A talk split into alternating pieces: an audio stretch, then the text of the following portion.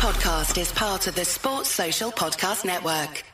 The Nat Coombs Show is brought to you in association with the Aer Lingus College Football Classic. The first chance to get tickets to see Northwestern versus Nebraska at the Aviva Stadium on Saturday, the 27th of August 2022, is through their pre sale on Friday, the 19th of November. So visit collegefootballisland.com to sign up now for exclusive access. That's collegefootballisland.com. Head on over and sign up.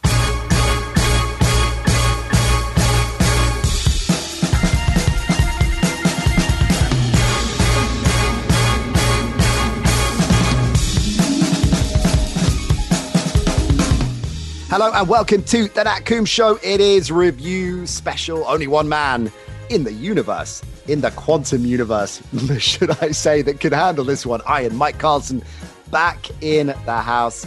And it is a vintage performance from Iron Mike, unsurprisingly, given the amount we have to get into. Upset Central all across the NFL, of course. The Titans, their defense suddenly balling, shocking the Rams.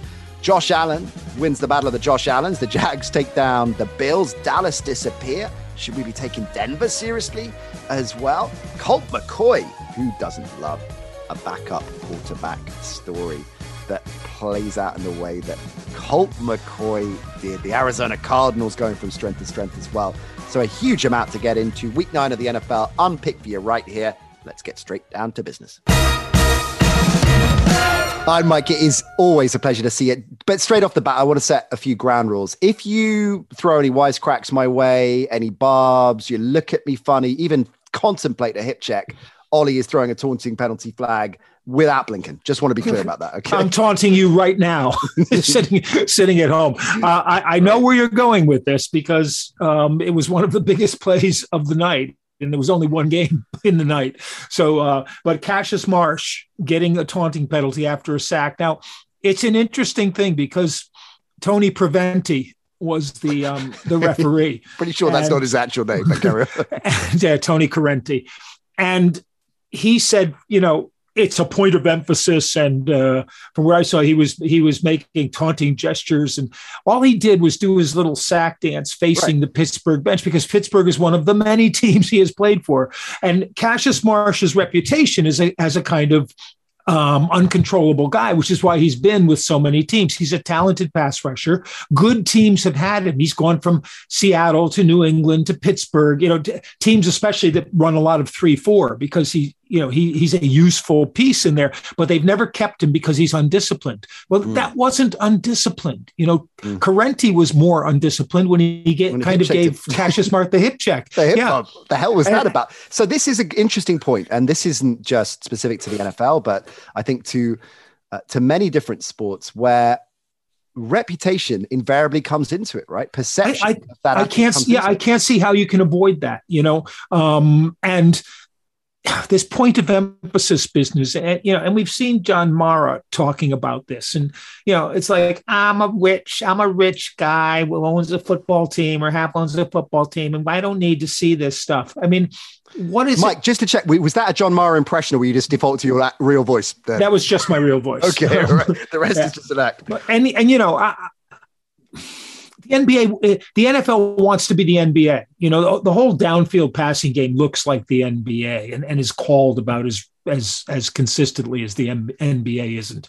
Um, but you know, the, the, players are allowed a certain amount of exuberance, I think, and and taunting right. to me is, is when you you know, you go up and you rub it into someone's face. Yeah. Um, you know, and, and I can quite understand literally. that. Yeah, quite literally. And and he wasn't even doing that to the bench. He didn't say anything to the to the Pittsburgh bench. You know, he was celebrating the play without exactly, and then facing them, yeah. facing them. Yeah, I give Tony Corrente that he was facing the Pittsburgh bench because he wanted to show them that they shouldn't have let him go. Okay, fair enough. Why is that a penalty? And then Corrente, actually, his worst call was probably that one on James Daniels that took a touchdown pass away from the Bears. And I went, oh, yeah. Jimmy Jimmy Graham's still in the league.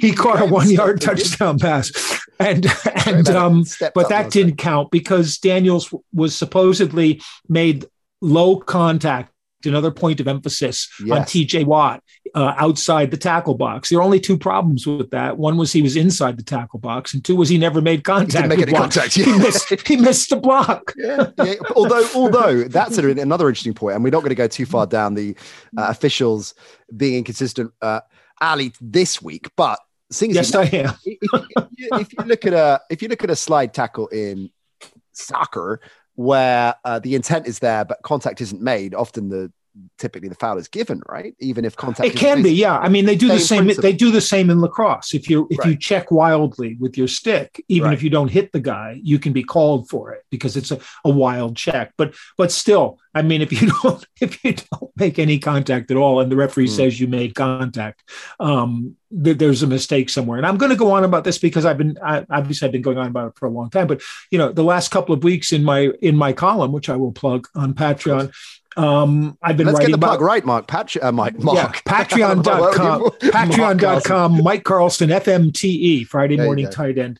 Um, I've been writing about the quantum NFL, and it makes no sense because you know it's like Heisenberg should be the, the supervisor of referees because what what they're seeing and what we're seeing are two different things. And you know, I obviously the you know and in their case it's not just the difference of perspective it's that the heisenberg's uncertainty principle which states that that the act of observation changes the object being observed now that's supposed to function within the quantum universe which is subatomic particles not in the universe of a football stadium, which is post-atomic. You know, if that. Dr. Mike Carlson. Uh, it makes me think when you have been talking about uh, this quantum universe in the year 24 25 are we going to see whatever the equivalent broadcast is then the equivalent of dean blandino in some kind of space pod and b- beaming his feedback from the uh, outer reaches of space do you feel? Yeah. Nate nate and i were talking about cryogenics know, because he's he's he wrote his epq on on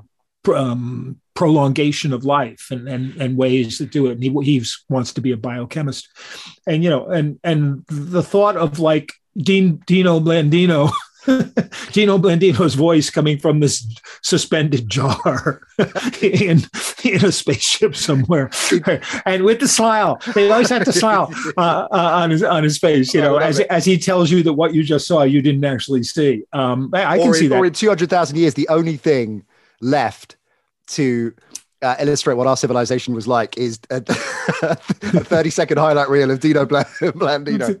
Yeah, Dino Dino Blandino on, on one hand and Jacob Rees-Mogg on the other. I, think, I, I, think I'd love to hear his commentary on that. Um, the year 2525 was a pop song back in my day, an awful one, but really? um, Zager and someone um, that was in the year 2525 oh, and it gotta... keeps it keeps going on until like the earth is is no longer there you know like in the year 95 95 or something sounds great. like we're going to think that out for our next karaoke uh, session on mike right let's get down to business. Obviously upset central across the nfl this weekend uh, so we'll get into those. Let's start with the, the titans i think. And yeah. simple question for you straight off the bat mike because the titans are a team that we thought we knew right? We thought well there's more to their offense than just Derrick Henry and Mike Vrabel's a, a, coach that is on the up and up, but their their defense mm, not so much, not great shakes. Have we got it yeah. wrong? Their defense good. Um, what their defense is really great up front. It's very good in the second, and it's still a work in progress in the secondary. But I think my theme for this week, sort of at the halfway point of the season, is that it's taken a lot of teams time to get their feet under underneath them and discover what they are and, and what they can do. Um, and I put that down to COVID. I put it down to the lack of contact practices. To you know, um, it's almost as if the month of September is is preseason.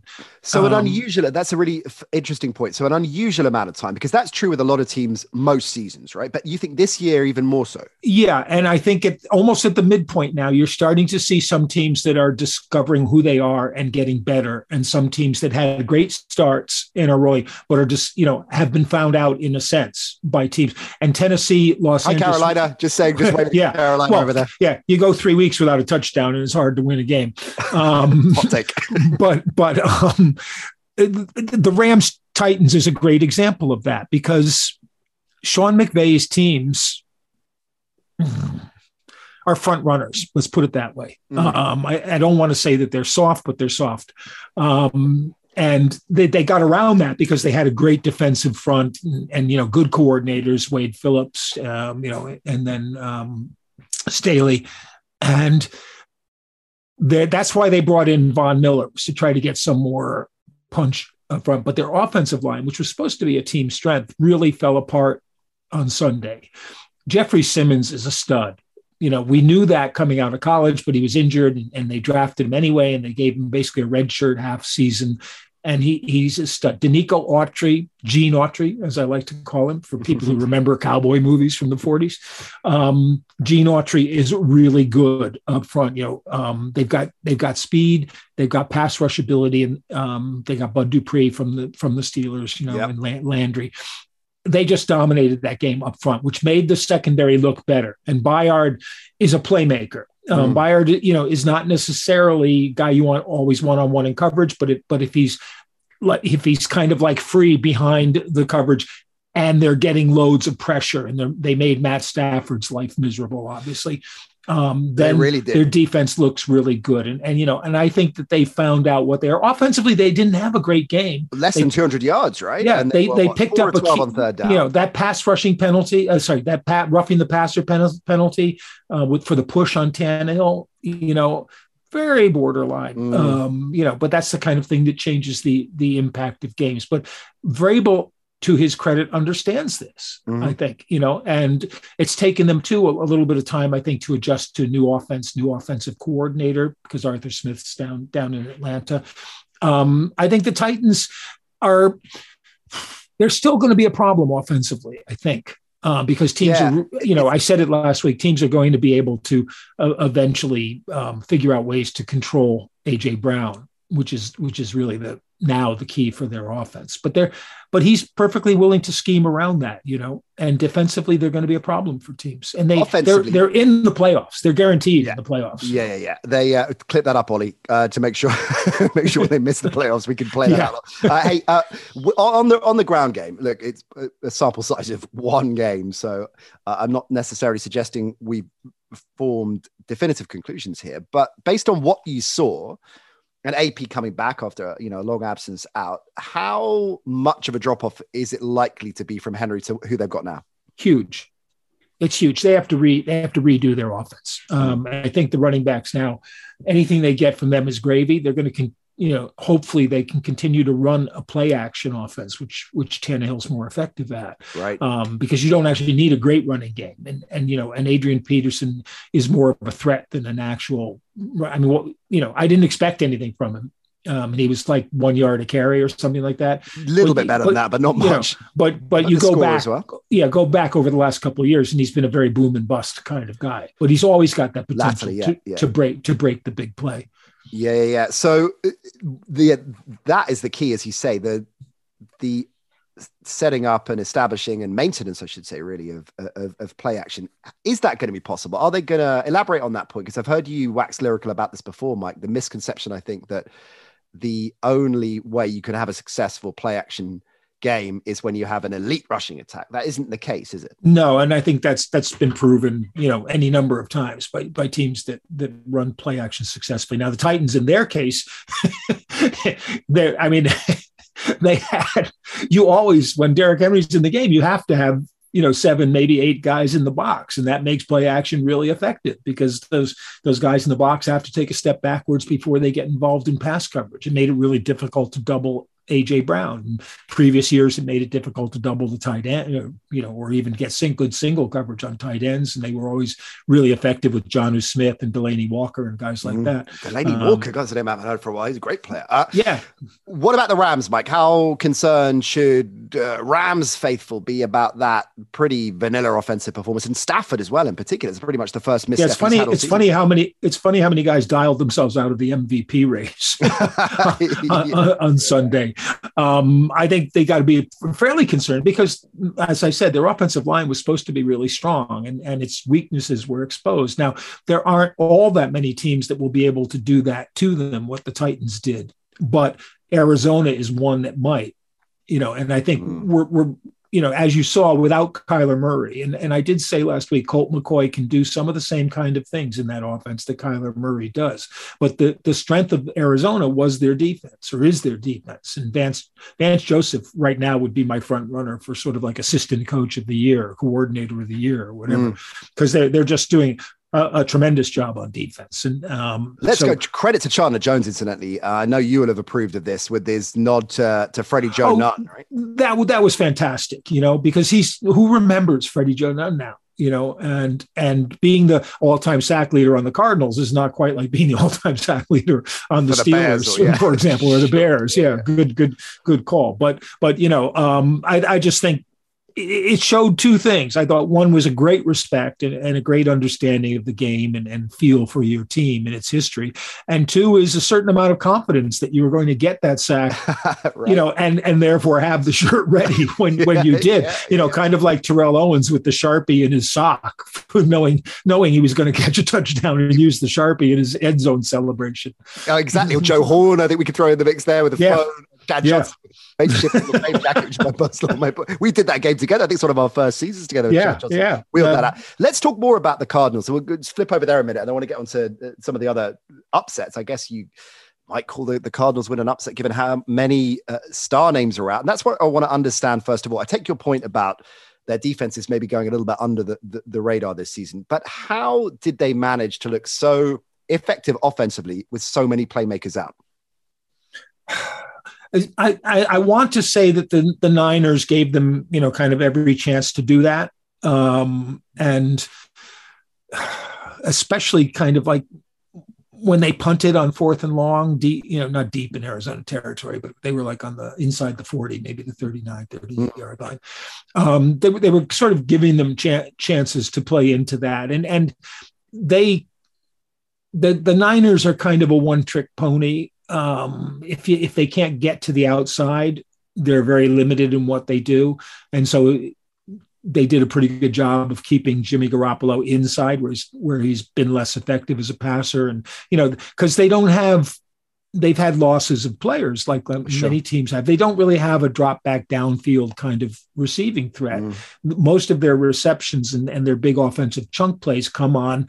They're running outside zone and they right. either get the run out of that, you know, with a cutback, or they get the pass to Deebo or Kittle coming across the field, and then they get the yards after after catch. catch. Yeah, and and so if you take if if you hold them in check with that, you've you've got a pretty good chance, and that's what that's what they were able to do. Um, Where's Colt I, McCoy on your Iron Mike's backup quarterback power rankings? Well, um, he's got to be in the top like five said, after that. Like yeah, like I said, he he can do some of the same things Kyler Murray does. You know, he he played in a similar kind of uh, offense in college that to what what Murray did and to what Cliff Kingsbury coaches. So he understood what was going to be there. They didn't ask him to do a whole lot. You know, it wasn't yeah. it wasn't Colt McCoy winning the game for them, but that's what you want from your backup. Right. Is a guy who a won't lose the game for you. And then the question is how long can you continue with him as a as a starter you know a one game thing or is it a four game thing you know yeah. and i think mccoy's more in that kind of three four game category until you know which is it's what usually changes a, after that point then well teams start to figure out the limitations that you've that your quarterback has and good coaches are scheming around those li- limitations but if a defense figures out what they are they can then respond to respond to your scheming. They get found out is basically mm. what, what it is.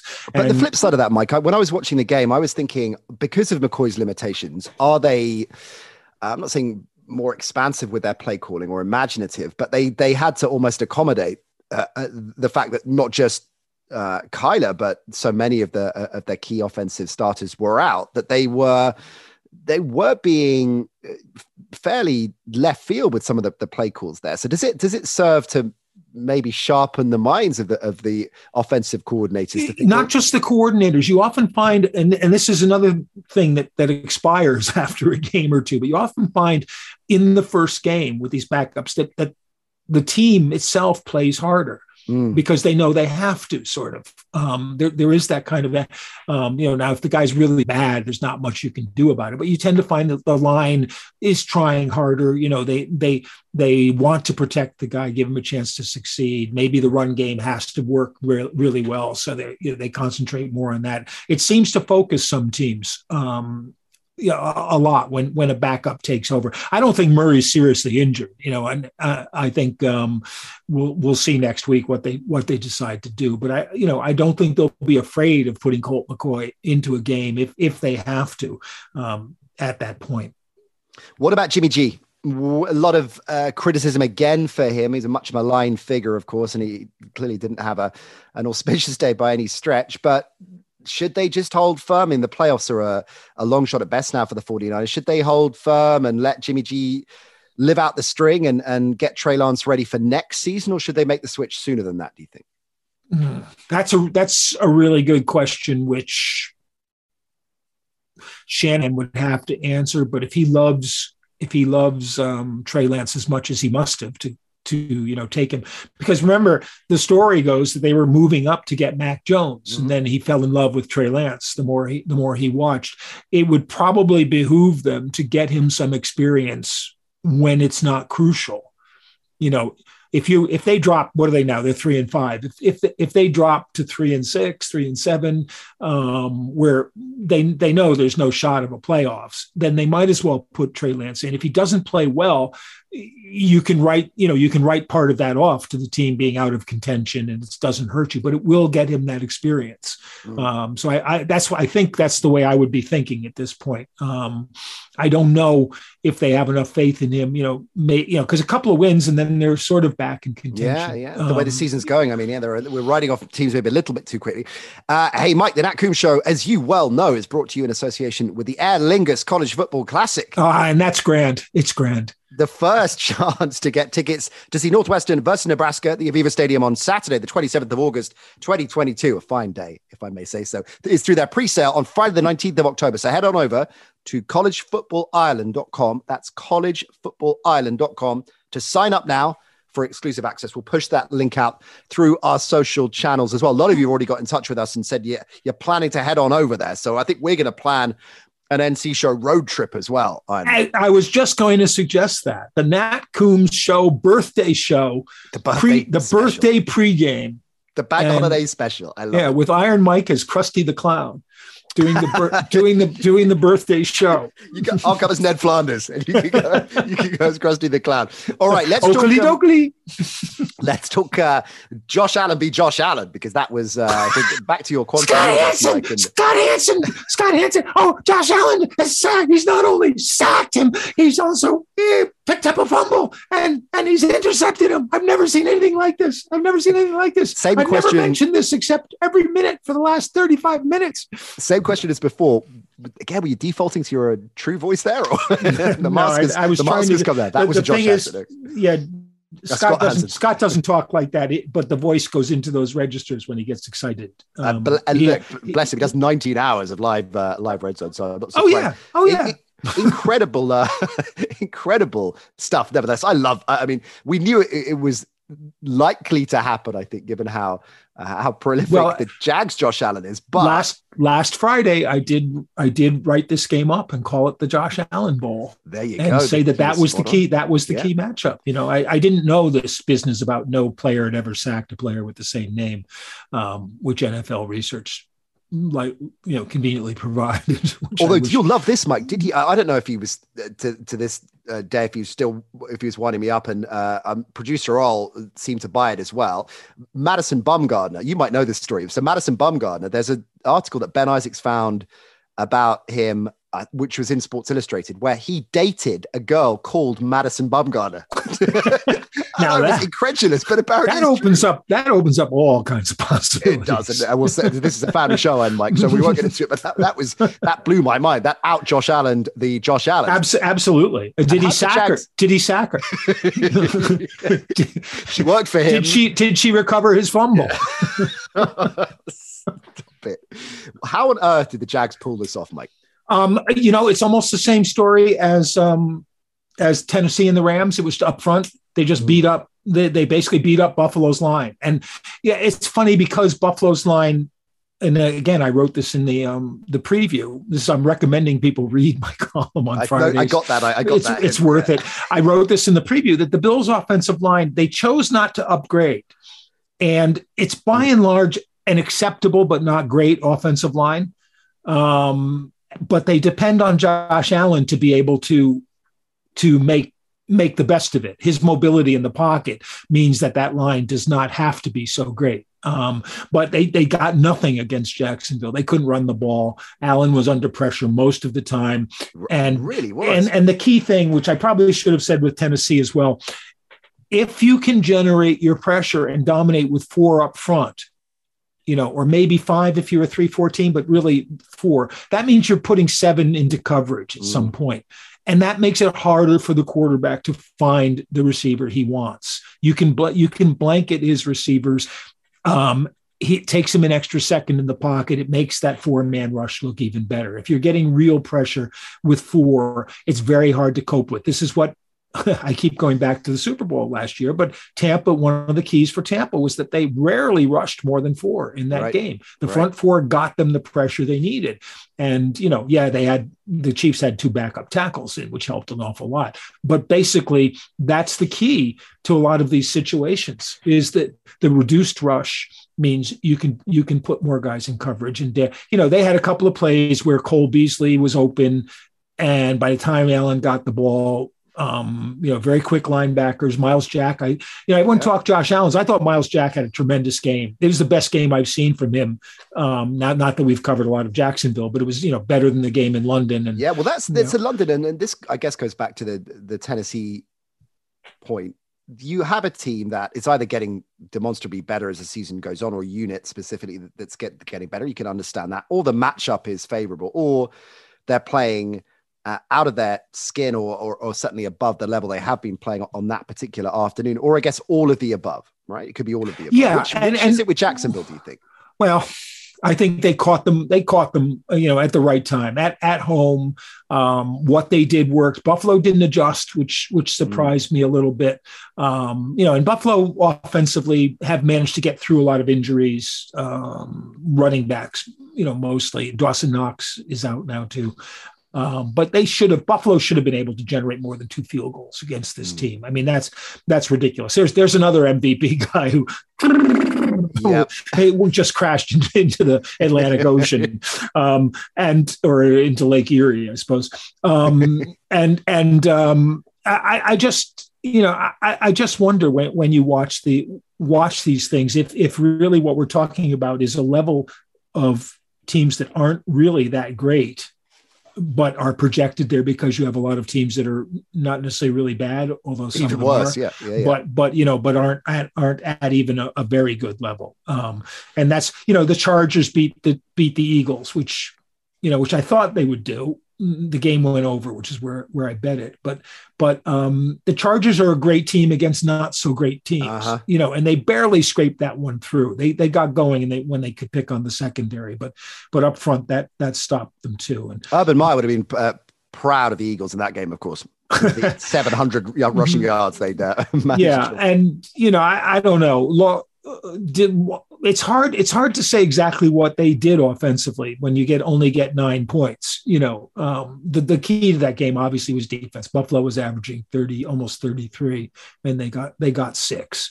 Um, but uh, i won't say that they're a team. Look at what denver did to dallas. Let's talk of, about that. Let, but you know, actually, before we do i just situation. want to give props to to uh, buffalo's josh allen just for his forthright honesty in, in the post game presses. I played like yeah. Fair yeah, enough. no, I, you gotta like you yeah. gotta like jo- Josh Allen. Josh know? Allen, yeah, thumbs up there. Uh, both so of how, them, both of them. Actually, we like both. You know? We like both. uh, just to be clear on that. So Denver, uh, again, what the hell happened there? Because let's put this into context as well. We started the season thinking, well, Denver could be a dangerous operation because they got a good defense and there was a lot of buzz about Pat Surtain and the additions they made to their defense and Teddy he's an underrated kind of guy and if the stars align they could and it started that way and then they they went off the boil everybody jumped off that Carolina-esque jumped off that Denver for the playoffs bandwagon fairly early on. And then, of course, Von Miller went, and all the reports came out around the trade deadline that they were looking to offset a number of other players as well. They looked like they were in rebuilding mode. And, and, even if the deals didn't get done, that indicates the team doesn't really fancy their chances in the short term. So I think everybody was going into this game thinking it was going to be at least a Dallas win, at best a blowout. And of course, it was the other way around. So unpick this for us, Mike. What the hell happened here? Well, again, you had a team that played really well up front without Von Miller um, which I think justify in the sense they're they're getting rid of him because know. of that. Is that this the same rationale I, I, I, that players I, are stepping I hate, up? Like, I hate, yeah, maybe, maybe. I mean, I hate to psychoanalyze. We do it all the time, mm-hmm. um, and it, it's not necessary. But you know, this is Vic Fangio's kind of specialty um, of making making the best of it, and and in reality, Von Miller is, I think, right now and the way that he'll probably get used by the Rams is as a pass rush specialist as opposed to an every down uh-huh. outside outside linebacker. Um, so they, in that sense, they might be better off um, without count without counting on him. To me, I mean, they had a great start to the game, and once it was sixteen nothing, and the Cowboys blocked the punt, and then had it bang off one of their players and recovered by Dallas for a muffed a muffed punt yeah, fum, yeah, yeah. a muffed punt fumble um, recovery. Then, I, I, mean, yeah, yeah you, you, could you could have written game over right there. That just seemed to to let the rest of the air out of the. Um, but Dak and Dak Prescott looked kind of out of out of sync, um, which you sometimes and, get. And Pollard did as well, right? They had what sixty odd yards between them. They, the ground yeah. game was completely shut down as well um, they and they did you know Denver did a great job up front. They've got they've got the makings of a really good secondary, um, mm. you know, which could control control the receivers for the most part. And Dak Dak just was, you know, w- was not ready to be playing. You know, I, I would have I, I, said at one point during the game when I was, I, I, go live tweeting for a while until I really start getting fed up with it. What was the over under on Carlson's tweets on Sunday? Yeah, 74. Uh, no, it was under. Uh, but anyway, I said Cooper Rush would have completed that pass, you know, and, and he would have. You know, Dak Dak was off. You yeah. know, um, yeah, yeah. and this happens sometimes when you're when you're just coming back and and you know the expectations are high. So should we not overreact then? Because I mean, if the ground game typically gets going, uh, didn't that obviously impacts what Dak's able yeah, to do if he's banged up as well. Do you think this is one of those games? Yeah, one of the interest, yeah, one of the interesting things too is is how they're shuffling their offensive line. And La'el Collins, you know, wasn't starting. They and and if Tyron Smith gets hurt, then you're down. You're basically starting backups, uh, which yeah. teams which teams are aware of. Their backups for a reason. Um, and and I think that might have been a factor in that. I think though that's the first thing they have to go look at this week is is the offensive line and who's actually going to play and and play well. Um, so do we not overreact then to this, or rather? No. Is there a danger that people are overreacting to this Dallas defeat? Yeah, I, am sure. We well, that's the name of the game. that's mm. what. If you don't overreact and if you don't do it loudly, then no one's going to pay attention to your podcast, right, Aaron? I mean, that ivermectin is great, isn't it? It's fantastic. Everyone, hey, tune in. Come on the podcast. Aaron Rodgers is talking about ivermectin again. You know, um, I won't say who that invitation was, but you probably no. can figure it out. You can um, join the dots there. You know, but but Denver now at at, at four and four, um, they they could be in that, you know, in that race. Uh, well, let's talk sneaky, sneaky playoff who's gonna, teams. Come who's going to who's going to win that? You know, I mean, you have to think Kansas City now back with a back with a winning record after yeah, a fairly un, uninspired performance against the Packers, but a good defensive job. I mean, that to me, that's the takeaway I take from that is, and I wrote about this as well. Um, Melvin Ingram picking up Melvin Ingram and yeah, play, yeah, playing yeah. him at playing him at end means that you don't have to you don't bother with Chris Jones at end anymore. He's much more effective as effective as a tackle. Mm-hmm. It made Frank Clark more effective. I think mm. I think too that you know both those guys have been playing with nagging injuries, and, mm-hmm. and that that's probably true of a lot of guys. Um, I like Belton a lot, and he and Willie Gay, two young linebackers. That's one of the keys to playing with four guys up front is that you have to have quick linebackers behind them. Right. That's what de- that's what Tampa has. Um, it's it's what uh, Tennessee has. Roquan Smith, Smith, the pair. You know, your inside guys have to be quick quick enough to cover uh, Roquan Smith on the Bears. Um, the other guy on the on the Titans. Um, Uh, who, who I always confuse with Roquan Smith because they came out Rashaan Evans, Rashaan, Rashaan and Ro- Roquan. They came out at the same time. Mm. Anyway, um, that that's another that's another one of those keys, and, and they've got that. But but offensively, they were a mess, and Green Bay's defense played played really well against them, but they still make mistakes. I mean, they they play very sloppy.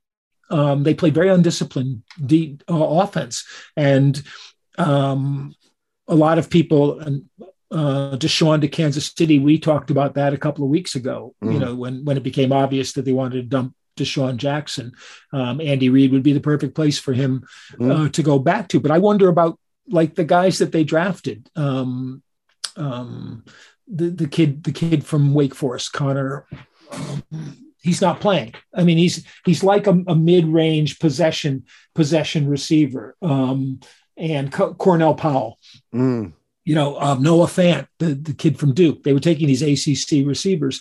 Um, he's a fullback. I don't even think he's a tight end. I think you should be playing him at fullback, H back, and trying to get him out of the backfield. Mm. But you know, but the problem is, and we, I keep talking about it, they don't have they don't have a third receiver as a deep threat. That would Jackson would would call would would um, take some of the pressure off Tyreek Hill and teams that try to keep him controlled. Well, he's and, gone now, obviously, to the Raiders. So what about Odell? Do you think Odell might land an Arrowhead? It That's an, it's an interesting question. To be where he, Seattle would be the, the place for mm. recalcitrant receivers. Always seem to be going. Everyone's noticed that New England have cleared a roster spot. Yeah, yeah, um, James yeah. Ferentz got got uh, cut. Oh, I would love. I would they, love would love to see that. And and Odell has talked about Belichick about wanting to play for. Yes, Belichick he has in, exactly in the yeah. past. Um, although I think they may be opening a, a, spot for a running back because they mm. had both both Harris and Demont uh, Rhamondre Stevenson had mm. concussions. Um, oh, did in, they? In, in the game? yeah, they were both. Game, didn't he? he was, they were both out with heads, mm, um, as they say, um, by the end hey, of Mike, the game. Right. Let's look at this sneaky playoff teams. Teams. So there are certain teams I think we're pretty sure you've already guaranteed the Titans.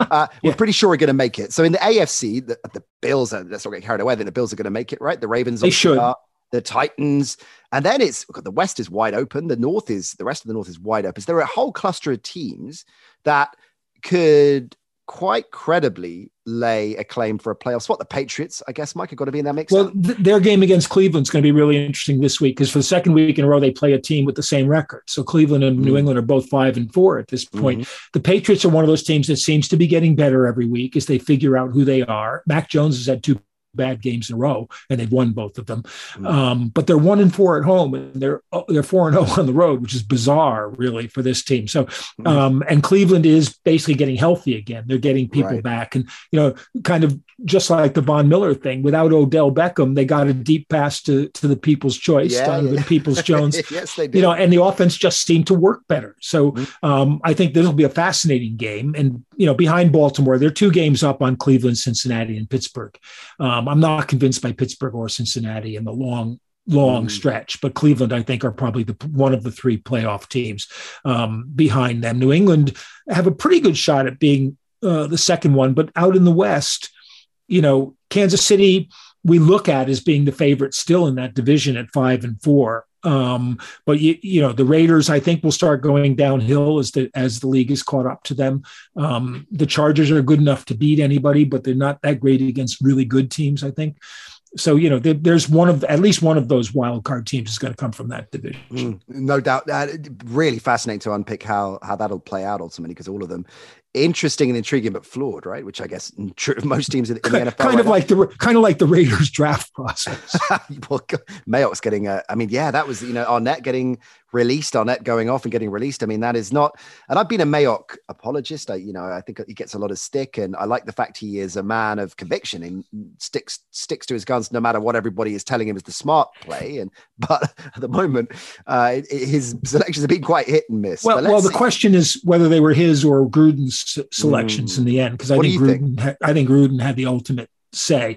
Um, I mean, we had some of the NFL NFL insiders saying that we knew about Arnette all the time, but then why didn't they tell anybody? You know, um, he right. had character issues coming out. He's had a series of problems that, that have been not not got the usual publicity that you usually get when an NFL yeah. player has a problem. Um, yeah. But you know, I mean, Ruggs and Arnette in one week that's that's a that's a tough ask for any team. Yeah, yeah. Okay. In the NFC, same principle, the Cowboys look are fine, that irrespective of, of their odd performance against Denver. The Packers ditto. Uh, the Bucs, you feel Mike are the best team in the NFL right now? Yeah, I, I don't. I don't think that's really questionable at this point. They're playing at. A, they're playing at a very high level. Um, they can be beaten. New Orleans showed that, and um, and I think Payton's doing a great job with with New Orleans. You know, working yeah. with what what he's got, and Dennis Allen's defense is is come, you know, pretty good. And you know, I thought they had that game won. You know, and um, one play from Cordarrelle. You know, um, yeah. that that was the um, that was the difference in the game. Atlanta had you know done their usual Atlanta thing and you know handed it over at the end, and and Cordarrelle um, didn't read know, the script. Made made a big play, which he does. I mean, you know, he didn't have a great game running. He he made some catches before the big one, but he's a big play guy. You know, yeah. New England wouldn't have got to that Super Bowl without without him returning kickoffs. You know, his, yeah. the field position they got in the Super Bowl against Atlanta was brilliant. Yeah. Um, so you know, um, it's a great. But that, I wouldn't and, write. I wouldn't write New Orleans off. Oh, more than that. I mean, the way that results have gone, they're in a, the box seat ready for a wild card, right? Because in the West, you've got the the Rams and the Cardinals slugging it out, and I think, well, Seattle, I guess, remain the more interesting out of out of the other two. But Atlanta, sure, they're four and four, but I don't think we're really buying them, are we? Carolina, we know are, no. Falling off the radar. The Bears, with that defeat, they go to three and six. The Vikes three and five, and of course, the AFC East is a mess. So the NFC East is a mess. So the, the Saints at five and three are, are in prime position for uh, for a playoff spot. Um, yeah, and and remember they they've got they've got Carolina and Atlanta coming up. Mm-hmm. I should have I should have paid more attention, but you know I was looking at the um, uh, the upcoming schedules uh, and the winning percentage. The Chiefs place basically have the toughest schedule. Yeah, they do um, of, of, any team. Well, I know they've got a tough one. You think it's the toughest? Up. Yeah, that's yeah. interesting. And, yeah. and so that that's going to be another another factor because when you're playing, you know, people talk about the Super Bowl hangover to mm. teams that lose the Super Bowl. But what you have to remember too is that they get a tough schedule. Mm. Um, you know, those teams are always playing a, a tough schedule, and and um, Super Bowl. Do you think they make the playoffs? Well. The Chiefs. I think so. Yeah. I, I, how many times, how many weeks in a row will we keep saying the same thing? it's there, true, there, there's too there's too much talent on that team. but know, eventually not, we got to. Yeah, I mean, I I to, know. To, and, L'Jarius Sneed made a couple of great plays. Um, that's that the game. cause for optimism, right? That the defense yeah. is, and you you made a great point about the the smart acquisition of Ingram and, and the impact that that has, because I think that point is often made more readily offensively, right? If you bring this player in, then he frees up X, Y, and Z to be more prolific because of the attention that this player garners, right? And that isn't always applied defensively as well. So it's fascinating to, to look at that interchange with the addition of Ingram and, and the impact that that is having further up. The defense improving has got to give the Chiefs cause for significant optimism because the offense has to get it right at some point. I mean, yeah, I, that's that's that's the story of their season. We yeah, talk that, about it every week, uh, every that, week. That's that's it. And you know, I mean, they have to stop putting Daniel Sorensen in one-on-one coverage things. Um, he's yeah. never been the quickest guy in the secondary, and now I think he's lost. He seems to have lost a step. Um, and you know, he's smart. He, he's been there basically as a cover-up kind of safety and is a guy who can who can do both. He can come up and play in the box as well. But mm. but right now, if they keep getting if he keeps getting isolated, they're gonna they're, they're gonna be getting killed on, the, on those yeah. They've things. the teams have worked that one out, I think, uh, and then some. Uh, what are you writing about this week, then, Mike? What's going to be your focus, or are you still working that out? Well, I, yeah, I mean, the quantum NFL is is going to become, I think, a, a, a long term run running running thing because um, I was trying to figure out you can look at referees won lost records with teams if you think the referees are specifically biased against teams. But it's really hard to figure out from the statistics what the biases of a game are because you can balance out penalties, but it's when the penalty is called and what it removes.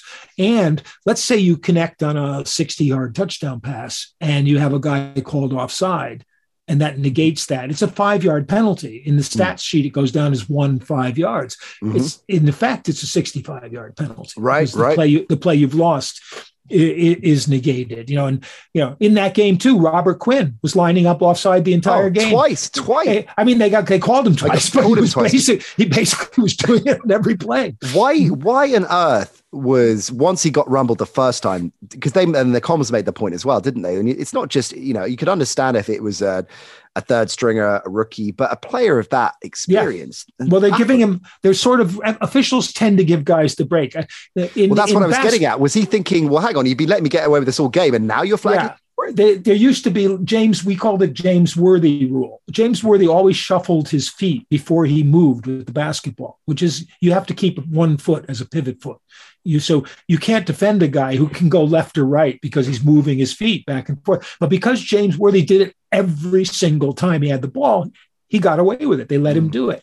And there's the Fred Shero theory in, in hockey, the Flyers, the Broad Street Bullies, when they won two Stanley Cups. The coach was Freddie the Fog Shero, had been a longtime minor league coach.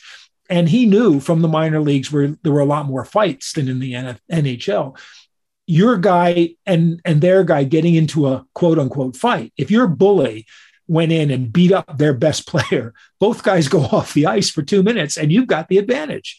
Right. And and so and also if you do something all the time, the referees cannot call it because it would kill the game.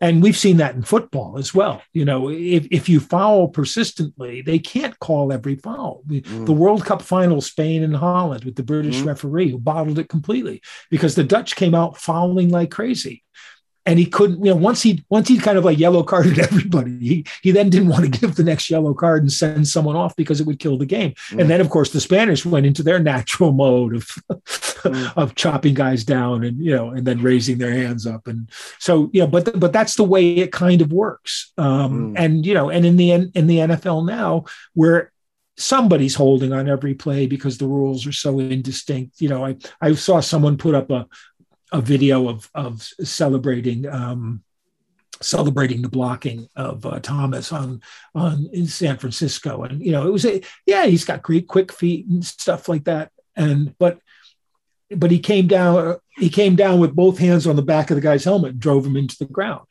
um, you know, oh, that's that's the kind of blocking that's legal these days. We see it on the, okay, we see it on the o- o- offensive pass interference, defensive pass interference, and we had one of those in the game that everyone was moaning about. You know, oh, he pushed off. You know, if the guy's arms are on you and you push off, I don't think it's a push off. You know, and then oh, he extended, he didn't extend his arms. I can push off without extending my arms. You know, it's easy. now remember what you know, I warned you, about at the top of the show, Mike, before you start yeah, that you use, You use your body, you use your body weight to do it. You know, it, it, it makes no sense, and, and none of the officiating makes sense. You know, and um, is it random like a quantum universe? I suppose so. You know here's the good news. Uh, Ollie and I uh, had an over under on how many times you'd used the word quantum on today's show. Uh, I the over under was two and a half, and I went over, and it was three. That's the third time you've. I've only I've only said it three times. Only three times. We keep it a tally oh, right here. Yeah. God. Yeah, uh, I would have. I, I would have thought the over. I would have thought the over was was really safe. we were quite modest about it. Uh, Mike Carlson, uh, FMT is the Patreon column, so patreon.com. Mike Carlson, FMT. Uh, before we get out of Dodge, Angelo King Kong Mosca, you want to salute? Yeah, um, he, I was I was glad you know that we, that that we got the Chandler Jones out of the way because I didn't want this to be a death oriented show. But um, I've been asked a couple of times to make up lists of the greatest NFL wrestlers, you know, NFL players, wrestlers. And Angelo Mosca never gets into it because he played his whole career in Canada um, originally because he was getting more money to go up to Hamilton than, than he would have gotten the NFL.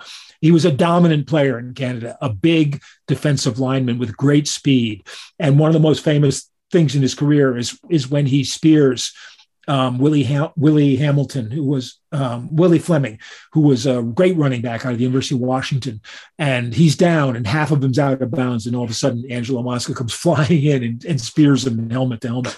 not not called obviously in those in those days, but Joe Kapp Joe Kapp was the Winnipeg quarterback at the time, and their feud continued for years and years to the point where 50 years later, after Angelo Mosca had gone, had finished playing football and had a long career in the Worldwide Wrestling Federation, as it was then called, as mm. Angelo King Kong Mosca. He was a great wrestler. Wrestled, wrestled with his son for a while too, but he all those qualities. He was big and he was mobile. You know, he could work in the ring, and he was very arrogant, very you know, pres- a great heel personality. Mm. Fifty years later, they're having a CFL reunion, and Angelo Mosca is like up there, and Joe Kapp is there, and Joe Kapp comes up with a flower uh, or bouquet of flowers to give to Mosca to end the feud, which has gone on for 50 years. And Mosca says, shove it up your ass.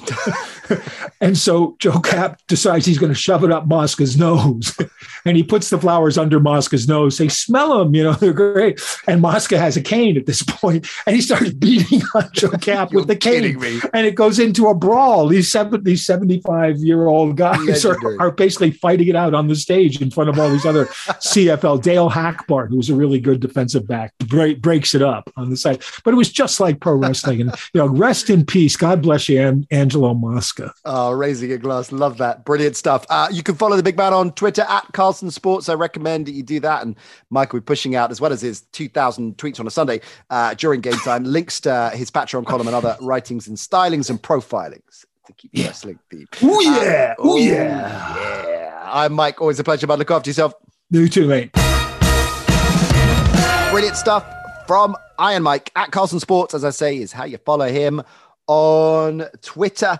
Uh, big shout out to uh, the Aer Lingus College Football Classic crew. Uh, remember, visit collegefootballireland.com to sign up for exclusive access to that. Uh, interestingly, they've announced a 2023 game as well. So uh, we could be doubling down with our trips to Ireland for college football. So looking forward to that. We'll push out more info about that over on our social channels at the NC Show. We've got lots of pods coming your way this week. Ben Isaacs back in the house for college days. We'll be doing rookie watch. We'll be looking at key players coming out in the draft. You know the drill by now. So get involved with college days. Some good ones in the vault there as well. Tom Deacon coming back on the show. Always good fun. I will guarantee I'm going to get a Mick McCarthy impression from him. That is a lock. You can count that in. So he is coming back later on this week for a week 10 preview. And of course, Prop O, the Unders King of Plumpton, aka Ollie the producer, back for Edge Rush. He had another good week. Me, not so much. Uh, but I will bounce back like the Cowboys, like the Bills. I will be back in business. You can guarantee that. Uh, so lots of pods coming your way. If you haven't already, then subscribe to us and then you won't miss any of them. If you're listening to us for the first time, incidentally, or you're a new ish listener, good to have you on board. Welcome to the show. And uh, we look forward to entertaining you as the season plays out. We'll see you for college days. Bye for now. Follow Baseball Nuts. Join us on the Johnny and Josh Show with my baseball brothers, where JC will endeavor to offer some insightful analysis, and my friend Eric Jansen will offer quirky baseball trivia. But we also have David Langell, who will combine a high level of inappropriateness with a low level of analysis. The Johnny and Josh Show, available to download wherever you listen to your podcasts.